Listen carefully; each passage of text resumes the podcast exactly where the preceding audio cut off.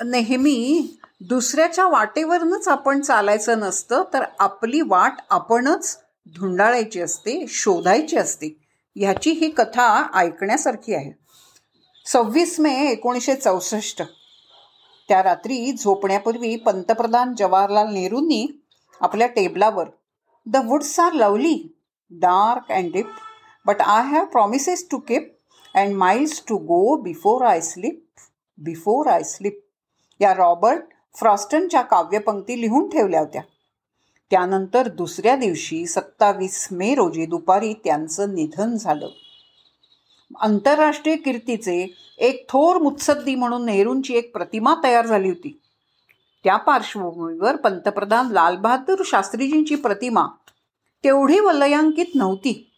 विनम्र मृदुभाषी सौजन्यशील सौम्य स्वभावाचे आणि छोट्या चणीचे शास्त्रीजी म्हणजे जमिनीवर पाय असलेले प्रधानमंत्री होते. म्हणून काँग्रेसमधले बरेचसे बुजुर्ग नेते शास्त्रीजी नेहरूंच्या धोरणाप्रमाणे वागत नाहीत असो म्हणून शास्त्रीजींच्या वागण्यातला वागण्याला विरोध करत असत दोष काढत असत. एकदा संसदेच्या एका अधिवेशनामध्ये लोकसभेमध्ये श्रीमती विजयालक्ष्मी पंडित भाषणासाठी म्हणून उभ्या राहिल्या एक आंतरराष्ट्रीय ख्यातीच्या राजकारणी म्हणून त्यांचा दबदबा होता.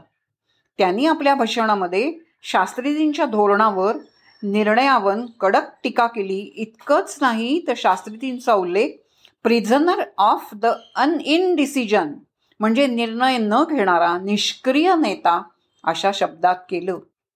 समोर असा आरोप केलेला असताना काय प्रतिक्रिया आपली किंवा कोणाची झाली असती वास्तविक? पण पण शां शास्त्रीजी शांत होते. नंतर शास्त्रीजी भाषणासाठी उभे राहिले. शांतपणे त्यांनी सुरुवात केली खरी पण नंतर मात्र त्यांचा आवाज चढू लागला.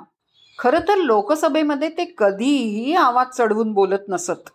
अतिशय त्वेषानं त्यांनी विजयालक्ष्मी पंडित यांना उत्तर दिलं. ते म्हणाले हो पंडित नेहरूंच्या प्रत्येक धोरणानुसार मी माझी सर्व पावलं उचलतोच असं नाही. पण त्यात काय बिघडलं? उलट माझं तर मत असं आहे की दुसऱ्यांना आखून दिलेल्या वाट्यानं जो चा वाटेनं जो चालतो तो खरा नेता असूच शकत नाही. नेत्यानं कोणत्याही नेत्यानं आपली वाट स्वतःची वाट स्वतः ठरवायची असते आणि चोखाळायची असते. आणि शास्त्रीजींनी तशी ती वाट चोखाळली. शास्त्रीजी पंतप्रधान असताना त्यांच्याबरोबर काढलेल्या अठरा महिन्यांचा काळ माझ्या जीवनातील सुवर्ण काळ होता. अशा शब्दामध्ये यशवंतराव चव्हाण म्हणाले होते त्यांनी त्यांचा असा गौरव केला होता. ला बाल लालबहादूर शास्त्रींच्या कालखंडाचा विचार आपण जर केला तर वेगवेगळे पैलू वेगवेगळे गुण आणि वेगवेगळं जय किसान जय जवान ही घोषणा अनेक गोष्टी आपल्या डोळ्यासमोर येतात. छोटी कीर्ती पण कीर्ती महान कालखंडही थोडा त्यांचा पण केलेलं काम मात्र अफाट होतं हे आपण विसरू शकत नाही. म्हणून ज्याचा निर्णय ज्याचा त्यानंच घ्यायचा असतो हे नक्की.